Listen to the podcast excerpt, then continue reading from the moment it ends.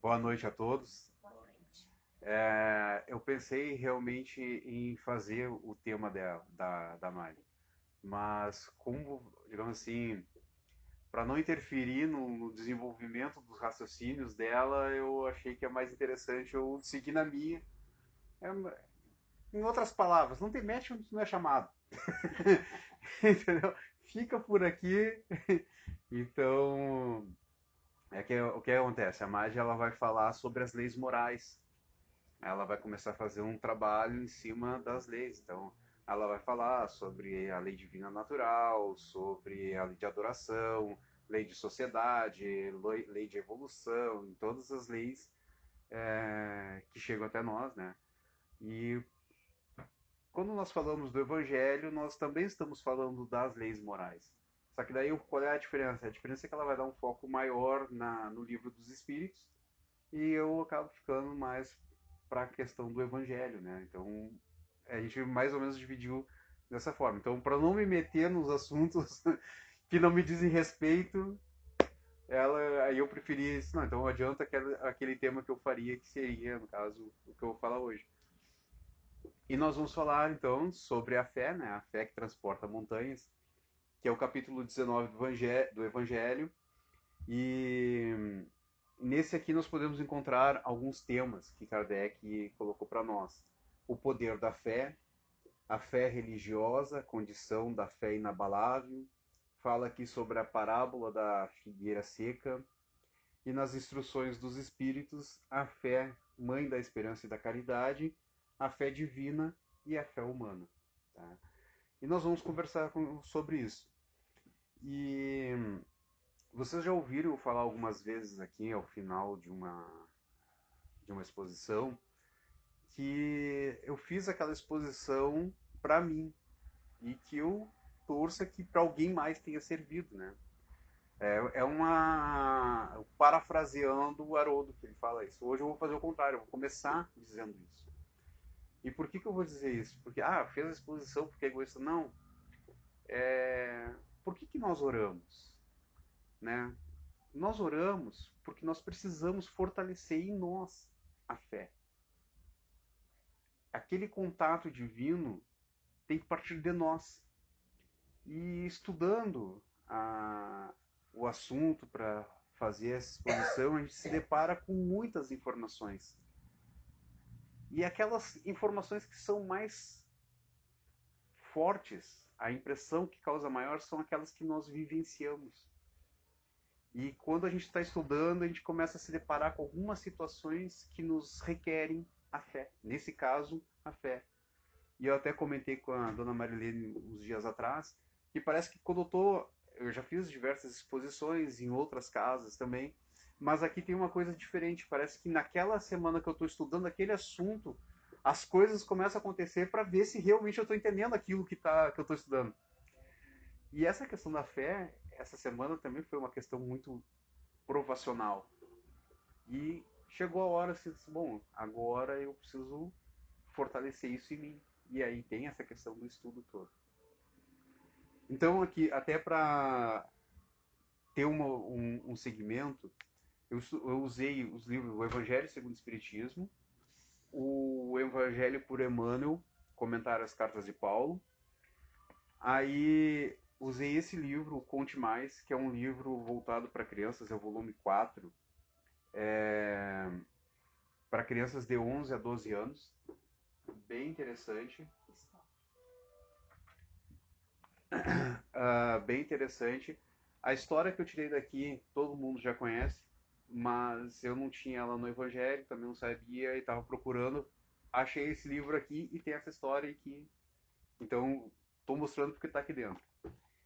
E daí eu usei dois livros que eu peguei na internet, né, em PDF, que é Alta de Souza e Maria Dolores. O nome dos livros é o nome dos autores. E então tem uma mensagem inicial, que é da Alta de Souza, que fala sobre páginas de fé e que diz assim: Alma cansada e triste, alma sincera, se a dor por noite em lágrimas te alcança, acende em prece o lume da esperança onde o grilhão da mágoa te encarcera. Ante a sombra que assalta esfera a esfera, se surge a ofensa por sinistra lança, na tormenta do mal que investe avança, perdoa, silencia, ajuda, espera. Esquecida na cela da amargura, não te revoltes contra a senda escura, ergue-te e serve, embora torturada. Luta, chora, padece, mas confia.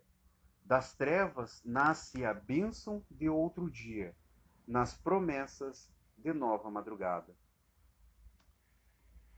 Nós costumamos, ao olhar a questão da espiritualidade, e, e achar muitas vantagens para os espíritos.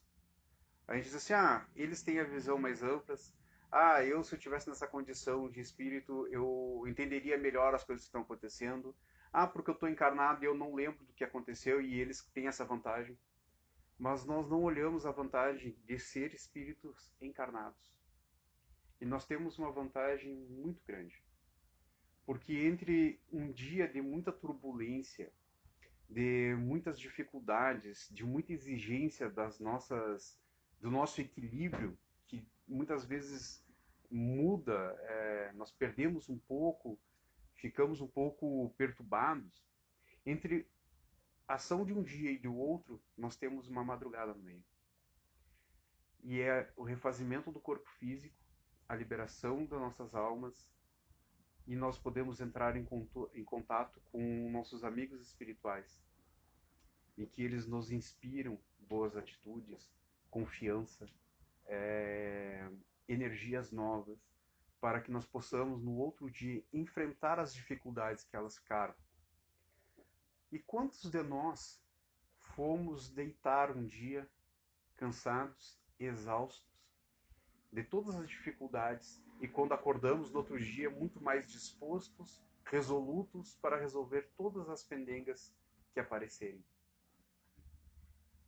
Esse descanso da madrugada que é permitido a nós pelas nossas condições de estarmos encarnados, coisa que os desencarnados estão sempre ativos. E essa folga, que é a liberação da nossa alma para que nós possamos entrar em contato, é uma benção. E que nós muitas vezes não valorizamos, para que nós possamos recuperar as forças. Esse capítulo ele fala sobre a fé que transporta a montanha. E ele diz assim Kardec fala assim: as montanhas que a fé desloca são as dificuldades, as resistências, a má vontade, em suma, com que se depara da parte dos homens, ainda quando se trate das melhores coisas. Isso está escrito aqui dentro do, do Evangelho. Essas dificuldades que nós temos, a nossa resistência às coisas é, boas, porque nós resistimos nós preferimos nos entrar na zona de conforto e dali nós não sairmos, porque achamos que aquilo ali é o bom. Mas nós enfrentarmos as nossas imperfeições, olhar para nós mesmos, das nossas dificuldades e ver que lá no fundo nós somos um pouquinho orgulhosos ou muito orgulhosos, que nós somos é, um pouquinho egoístas ou muito egoístas, é ruim, a gente não quer. Mas essa é a montanha que nós precisamos transportar. E só com muita luta, enfrentando as dificuldades do dia a dia, é que nós vamos conseguir. Quando nós falamos em fé, nós falamos em confiança. E tem tanta coisa que nós confiamos e que nós, no dia a dia e nós não temos controle nenhum. vou citar alguns exemplos nós confiamos naquele nosso time que ele esse ano ele vai ser campeão, né? Vai, né? Esse ano vai. Todo mundo diz que vai.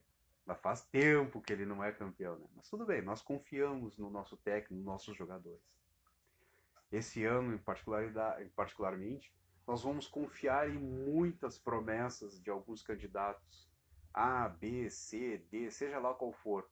Chega cheio de promessas. Nós vamos confiar. Alguns de nós vamos defender nós tendemos a confiar em coisas. Nós confiamos no despertador. Mas alguém já teve o problema que o celular desligou durante a noite? E no outro dia ele não despertou?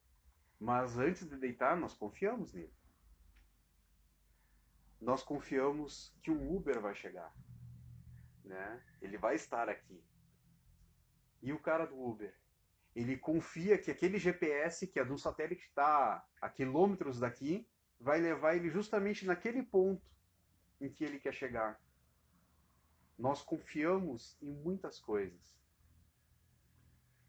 Por que, quando a gente vai falar em fé, que fé é confiança, nós não confiamos tanto assim em Deus? Por que, que nós não confiamos que Deus está preparando para nós o melhor caminho? Se nós pegarmos o exemplo do Uber, quantas notícias a gente já ficou sabendo que o GPS mandou nós por um caminho que era um caminho muito complicado. Artistas aconteceu isso. A gente pegar e pesquisar na internet, vai ver. Fulano entrou em tal lugar lá e porque o GPS mandou. Mas nós confiamos. E Deus, que quer o nosso bem, que nos coloca aquelas turbulências no meio do caminho, aonde nós temos que testemunhar a nossa fé, nós não queremos confiar. Fé é confiança. Mas nós temos que ter um pequeno cuidado. Confiança sem Jesus é uma pontinha de orgulho. E nós temos que ter muito atento a isso. Porque nós falamos agora há pouco que esse ano nós teremos eleições e nós vamos confiar em muitos candidatos que eles são confiantes. Mas são confiantes em si porque se são confiantes só em si, para passar daí para um passo para ser um ditador, é muito fácil. E no planeta hoje tem muitos ditadores. Pessoas que confiam em si tanto que esqueceram de Jesus, que esqueceram de Deus. E confiam só nas suas decisões, nas suas resoluções, e que aquela forma é a forma correta.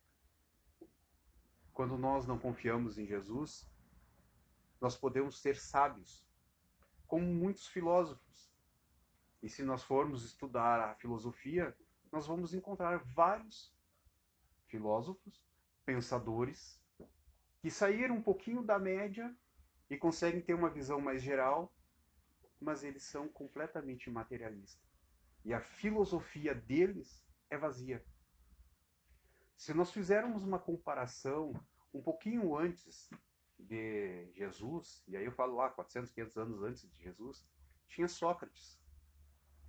E nós estamos em 2022 e falamos sobre Sócrates e nós ainda não conseguimos entender direito a filosofia dele.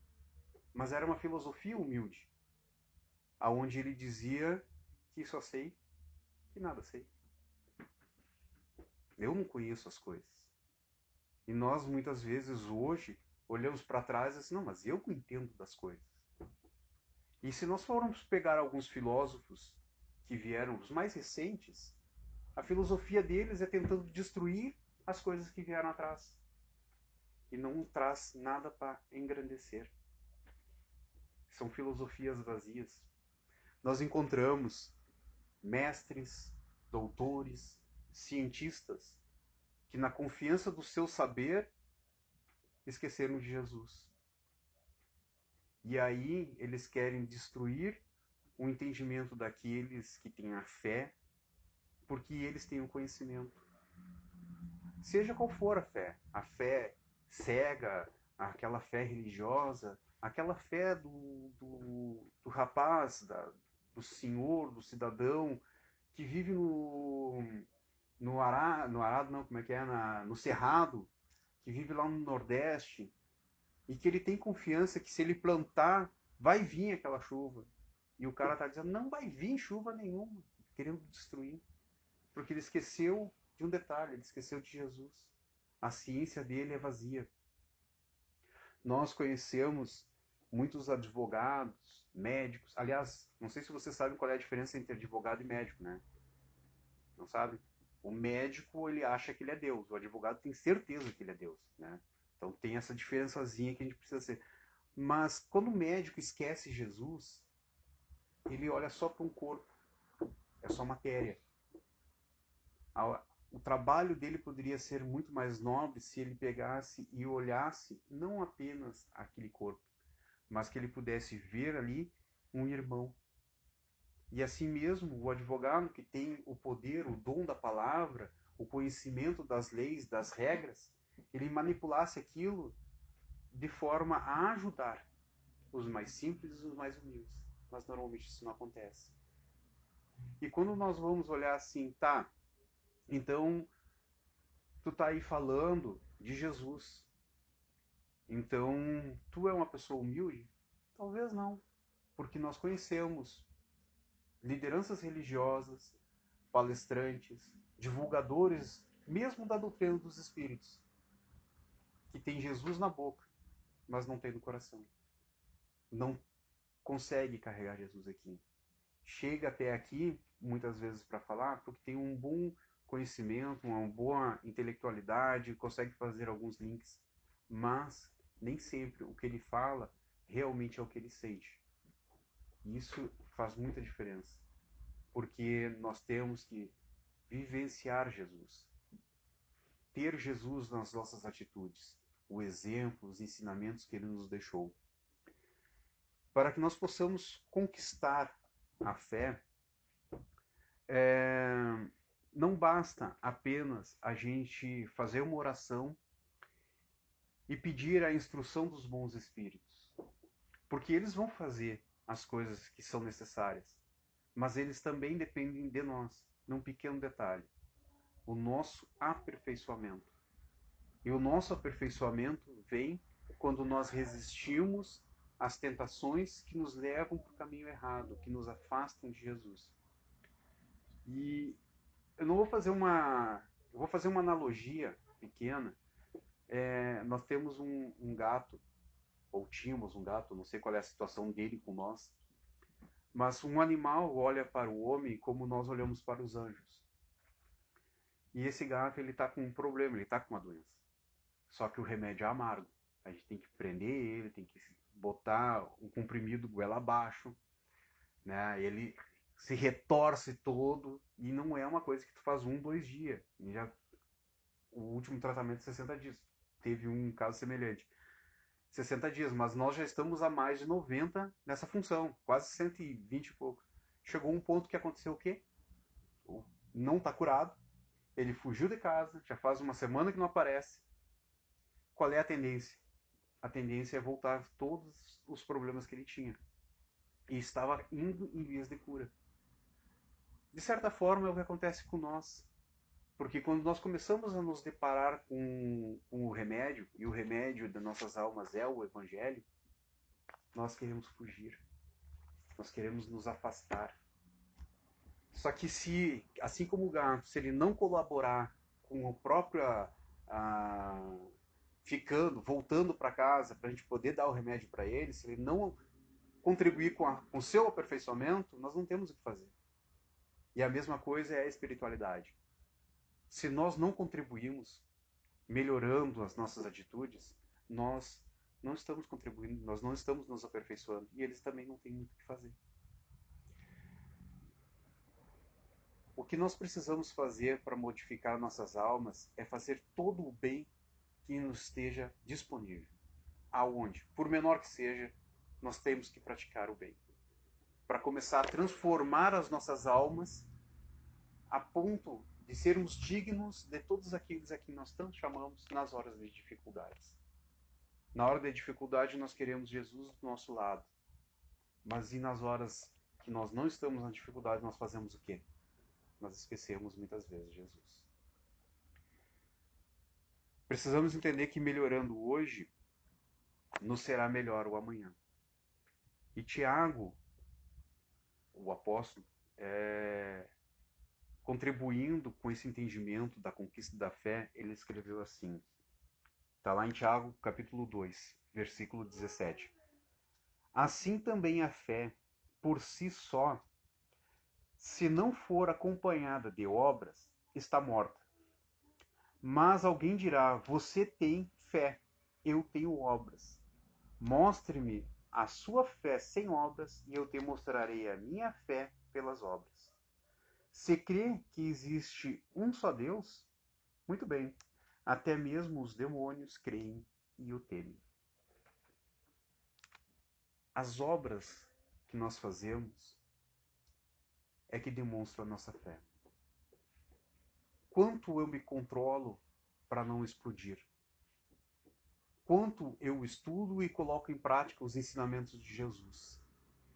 A obra não necessariamente é um templo grande, não necessariamente é a conversão de muitos. Não preciso ser um grande líder para fazer uma grande obra. Mas nas nossas condições, tendo a necessidade de fazer todo o bem que está próximo de nós, precisamos iniciar com nós mesmos. Sendo um pouco mais humilde, lutando contra as nossas imperfeições, vamos movimentar essa, essa montanha, transpor ela e nos, nos aproximar de Jesus, nos aperfeiçoando. Emmanuel deixa para nós uma mensagem assim: O mundo é a oficina, o corpo a ferramenta, a existência é oportunidade, o dever a executar é a missão a cumprir, o pensamento escolhe, a ação realiza. O homem conduz o barco da vida com os remos do desejo e a vida conduz o homem ao porto que ele aspira a chegar. Eis porque, segundo as leis que nos regem, a cada um será dado pelas próprias obras. Se eu adquiro conhecimento da doutrina dos espíritos e transformo ela de uma forma material, eu estou conduzindo eu para um porto inseguro. Agora, se eu pego a doutrina dos espíritos e começo a aplicar ela em mim, o porto vai ser pela vida que eu tiver. Nós conversávamos um pouco sobre isso. Eu não quis dar vazão, porque senão a gente ia fazer a palestra aquela hora, né? Então eu disse, não, vou ficar quieto aqui, vou deixar que o assunto vai, senão não vou ter que conversar, né? Mas a gente tem que olhar muito para as reações. Quais reações? Acontecem para nós muitas coisas no nosso dia a dia. Trabalho, uh, na família, uh, injustiças, muitas coisas acontecem no nosso dia a dia. Mas não são essas coisas que vão nos levar a, a nos aproximar dos espíritos superiores. O que nos leva a nos aproximar é como nós reagimos às coisas que nos acontecem. Nós imploramos por uma reencarnação. Independente da dificuldade que nós tivemos ou das provações que nós escolhemos, nós imploramos. Porque não é fácil reencarnar. A gente não compra no mercado. Existe um grande investimento de todos aqueles que nos amam na espiritualidade para que nós pudéssemos chegar aqui e vivenciar o que nós vivenciamos. Nós conversávamos um pouco antes aqui sobre a questão do cigarro. E eu não vou fazer uma comparação simplória, mas uma comparação simples. Vou pegar um caso mais particular, que é o caso da minha mãe, é, que ela é fumante por muitos anos provavelmente quando ela desencarnar, ela vai ter os seus órgãos com um déficit de energia. E que nem a gente pode pegar e trazer uma comparação que aconteceu com o André Luiz no nosso lar. É, existe uma energia deslocada para que nós possamos completar um ciclo de existência e de evolução. E conforme eu vou deteriorando essa energia, eu vou diminuindo esse tempo. Vai ser necessário um período dentro da na espiritualidade para que seja recomposto um pouco dessas energias. E quando reencarnar, algumas coisas podem acontecer. Pode ser que a minha mãe, quando ela reencarnar novamente, ela venha com essa deficiência respiratória já desde pequena, para que ela possa se desenvolver e recuperar o órgão. É... Mas pode ser que ela venha com os pulmões bons também. Mas colocado num ambiente onde ela tenha que lutar constantemente para não cair na dependência. Entre tantas variáveis que pode acontecer numa reencarnação, são duas possibilidades. Mas como é que ela vai reagir a isso? O que transforma as nossas vidas e que fortalece a nossa fé é como nós vamos reagir às situações em que nós fomos colocados. Eu posso cair. Levantar vai ser mais difícil. Mas eu posso resistir a essa provação. E eu implorei, eu pedi essa aprovação antes de chegar aqui na Terra, para que eu pudesse ver que realmente eu aprendi o que era necessário.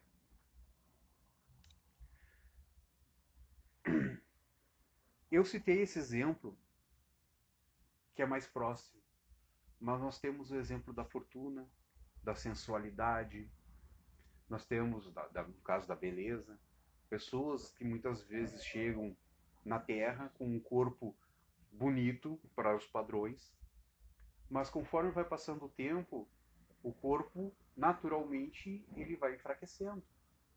E a pessoa muitas vezes não quer e gasta dinheiro, milhões, muitas vezes, em plástica, que é, é tanta plástica, muitas vezes parece que mudou de raça até, né? Nasceu numa raça, está noutra já.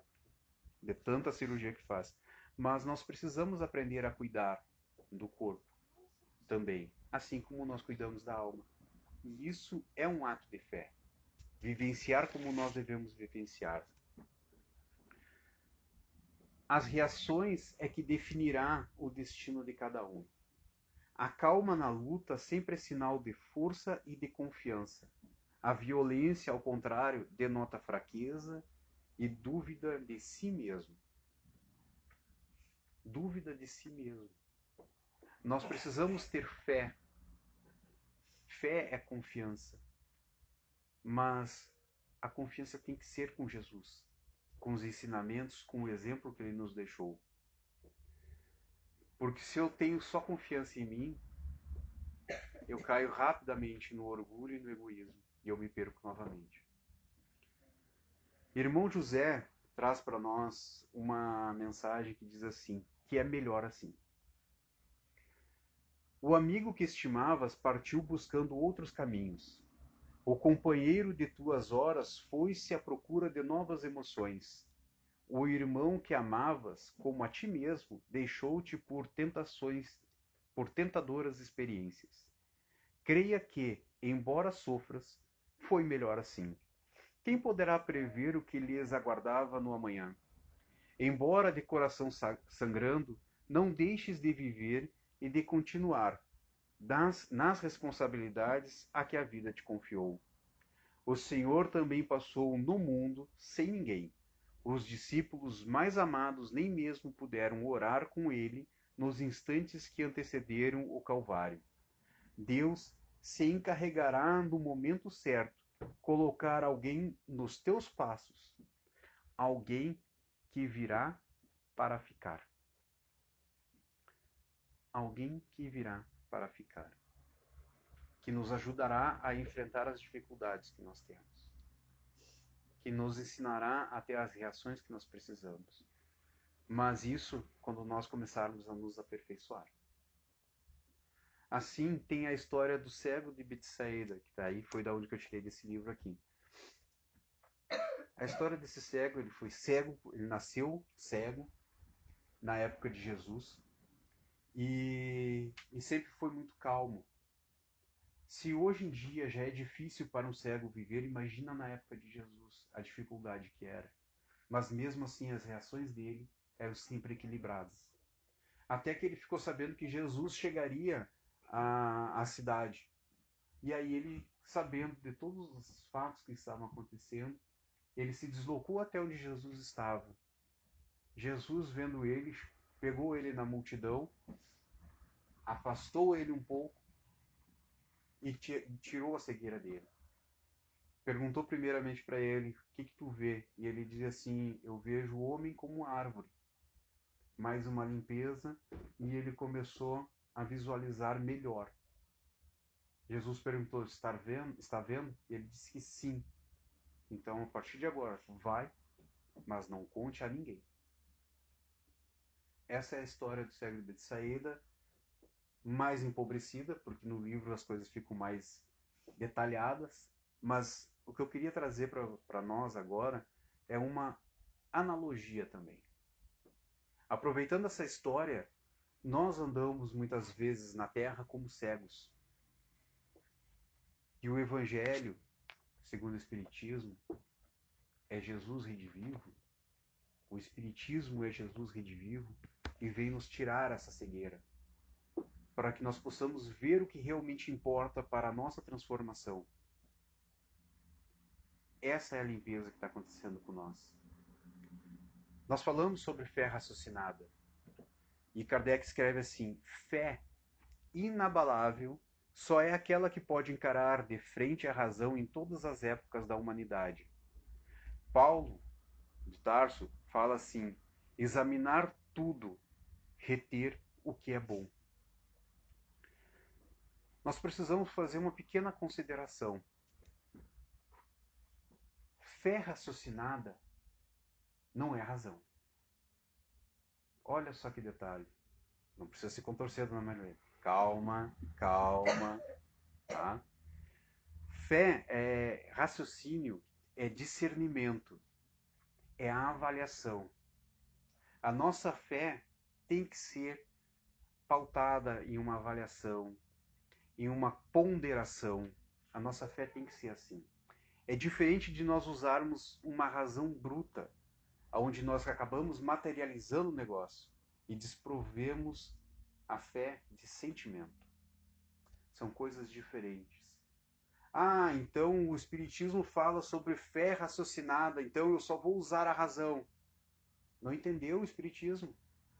Por que, que não entendeu? Porque a fé raciocinada é aquela que encara as situações frente a frente usando a razão, mas não desprovida desse sentimento, porque nós sentimos porque somos humanos.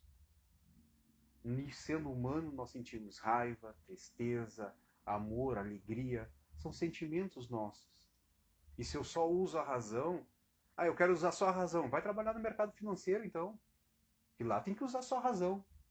Mas no dia a dia, com pessoas, nós precisamos ter sentimentos. Então eu conheço a doutrina dos espíritos, li todos os livros, mas eu não sei falar. Eu não sei me comunicar. Eu não sei dar uma palavra de carinho, um abraço para confortar. Então não me adiantou nada do conhecimento. tivesse feito a mesma coisa que os filósofos fizeram. Só usaram o pensamento e esqueceram de Jesus. A fé que nós temos é uma fé raciocinada porque nós precisamos estudar, ler, compreender, mas não podemos esquecer do sentimento. Assim como Jesus, que tinha todo o conhecimento que tem na terra, não esqueceu em nenhum momento de agir com o sentimento. Alta de Souza deixa uma pequena mensagem que diz assim, que é trovas de fé e razão. E diz assim: Filho do meu coração, nas lutas por luz e paz, não te afastes da razão, mas só na fé vencerás. Em nenhum momento a gente tem que se afastar da razão. Nós precisamos trazer ela junto. Mas com a fé, com a confiança, com o sentimento, é onde que nós vamos vencer. Para construir esse conhecimento, nós temos dez passos aqui, digamos. O primeiro é ler Kardec para construir essa fé raciocinada. Nós precisamos ler Kardec. Primeira coisa. Antes de pegar YouTube, podcast, é, informação do fulano, antes de eu estar aqui na frente falando, leia Kardec. Kardec. Evangelho, Céu e Inferno, Gênese, Livro dos Médiuns, Livro dos Espíritos revista espírita, uh, o que é o espiritismo, obras póstumas. Lê Kardec. Lê. Primeira coisa. Não confia no que eu estou falando. Porque a fé é de cada um. Não sou eu que coloco a fé. exige de cada um o próprio aperfeiçoamento. Segundo, confrontar os textos com os ensinamentos de Jesus. Tá, eu li Kardec. Tá aqui. Tá aí o que Jesus falava lá. Será que isso aqui faz sentido?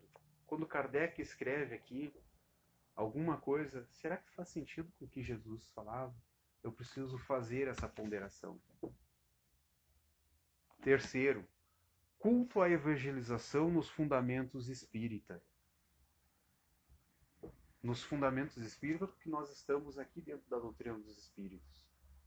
Então, eu não vou colocar um ritual onde não existe uma liturgia onde não existe. Tem os nossos irmãos de outras religiões que merecem todo o respeito. Eles já têm as liturgias dele. Ah, mas nós não temos. A nossa, a nossa interpretação religiosa é outra. Deixa eles, mas não traz para nós. 4. Associar Kardec a Jesus. Eu há pouco fiz uma comparação do cego de Betsaida, trazendo para nós uma interpretação de que uma outra possibilidade que poderia acontecer, de nós desvendarmos os nossos olhos da nossa materialidade e ver o que realmente importa. É uma comparação fazer isso. 5. Lembrar: Espiritismo é cristianismo interpretado com simplicidade e segurança. Nós falamos constantemente que a casa é para se manter simples e humilde. A doutrina dos espíritos ela tem que ser simples e segura. A segurança vem da onde? Do estudo. Mas do estudo com sentimento, do estudo com Jesus. As comparações, as analogias, com segurança nós vamos desenvolvendo em nós essa fé. Agora, se eu tiver só essa segurança e esquecer de Jesus, eu esquecer de Kardec, eu caí no materialismo. Eu caí no orgulho onde eu sei mais do que os outros. E eu não consigo dar uma palavra de carinho. Na 7 fala assim, aliás, na 6, sem estudo de Jesus e Kardec, a mediunidade é passatempo e curiosidade improdutiva. Nós voltamos para a época das mesas girantes dos fenômenos de Udesville, com as irmãs Fox. Porque se eu esqueço Kardec, cair na mediunidade, e o que seria essa mediunidade improdutiva? Olha, vai chegando no final. Normalmente acontece mais em dezembro, por ali, que todo mundo fica criando aquela expectativa de que vai começar um novo ano, o que, que vai acontecer, o que acontece? Chama lá o fulano, que é médium, o fulano é sensitivo, chama o fulano lá que é pai não sei do que, e aí, o que, que vai acontecer com tal artista? E o fulano vai casar ou vai separar? E o presidente vai ser bom ou vai ser ruim? E aí começa. Isso é improdutivo. Por que, que é improdutivo? Nós já vamos ver por que, que isso é improdutivo. Porque no 7 diz assim: a mediunidade sem ordem, ordem moral não resolve o problema da alma. E quando nós pegamos essas situações, que é improdutiva, elas não falam para o nosso coração. A mediunidade ela tem que ser desenvolvida, ela tem que ser trabalhada, mas ela tem que falar para nossas almas. E isso nós só conseguimos em sintonia com Jesus. O oitavo, investigar sem perder tempo em indagações ociosas e infindáveis. Eu preciso estudar, eu preciso avaliar, eu preciso ter o discernimento, eu preciso questionar. Tá, vem cá, mas o que esse palestrante aí está falando aí? Não entendi muito bem. Questiona. Pergunta. Devemos fazer isso, mas não vamos se perder fazendo isso. Porque chega um ponto que nós vamos cair numa asneira, numa utopia. Assim, eu vou questionar tanto que eu vou entender a essência de Deus. Rapaz, a gente não entende a nossa essência. Como é que eu vou querer entender a essência de Deus? Eu me perdi nas minhas indagações. Me perdi no caminho. Então não vamos nos perder. Precisamos questionar até nos entendermos. E depois vamos seguir evoluindo, nos aperfeiçoando. O 9 diz para que nós possamos construir esse conhecimento é escolher livros. Livros que purifiquem a emoção e que melhorem o nosso nível cultural. Purificar a emoção. Eu vou citar, sei que tem gente que não vai gostar, mas eu vou citar Paulo Estevam. É, porque ele vai purificar as nossas emoções. E ele vai, pela forma como ele está escrito, ele vai melhorar o nosso nível cultural. Mas não tem Paulo Estevam só, tá? Só vou pegar no teu pé. uh, tem há dois mil anos, tem 50 anos depois, tem Ave Cristo, tem Renúncia, tem uma infinidade de livros aí. Só se pegar, se conseguir pegar os livros de Chico, que dá mais de 400, e tem coisa para botar o nível cultural lá para cima, tá? Então nós precisamos escolher esses livros. Ah, eu acho que eu passei algum item aqui, não. Não, não passei. É...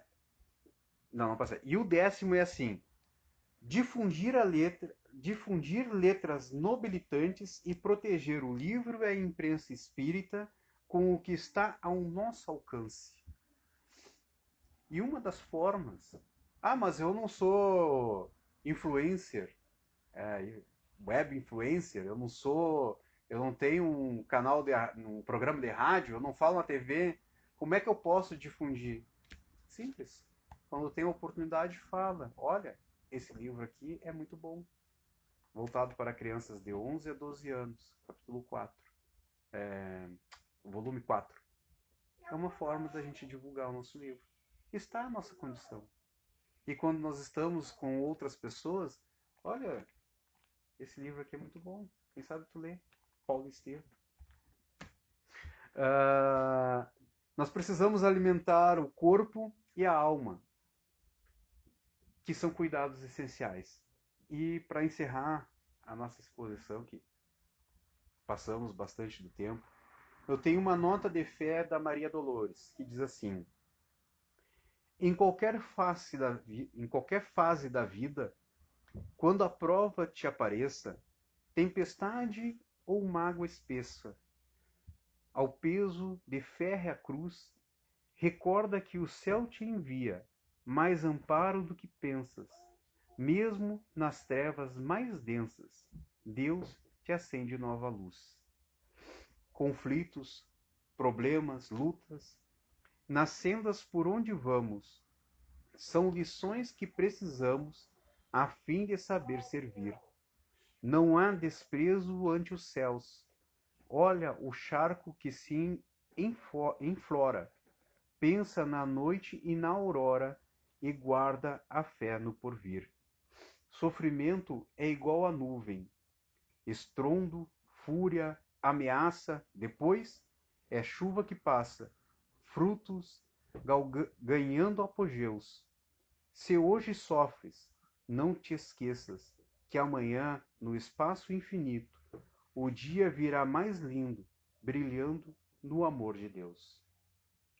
Que possamos aperfeiçoar as nossas almas pelo trabalho que nós vamos fazer removendo as montanhas de imperfeições que nós temos, raciocinando, avaliando, mas também sentindo.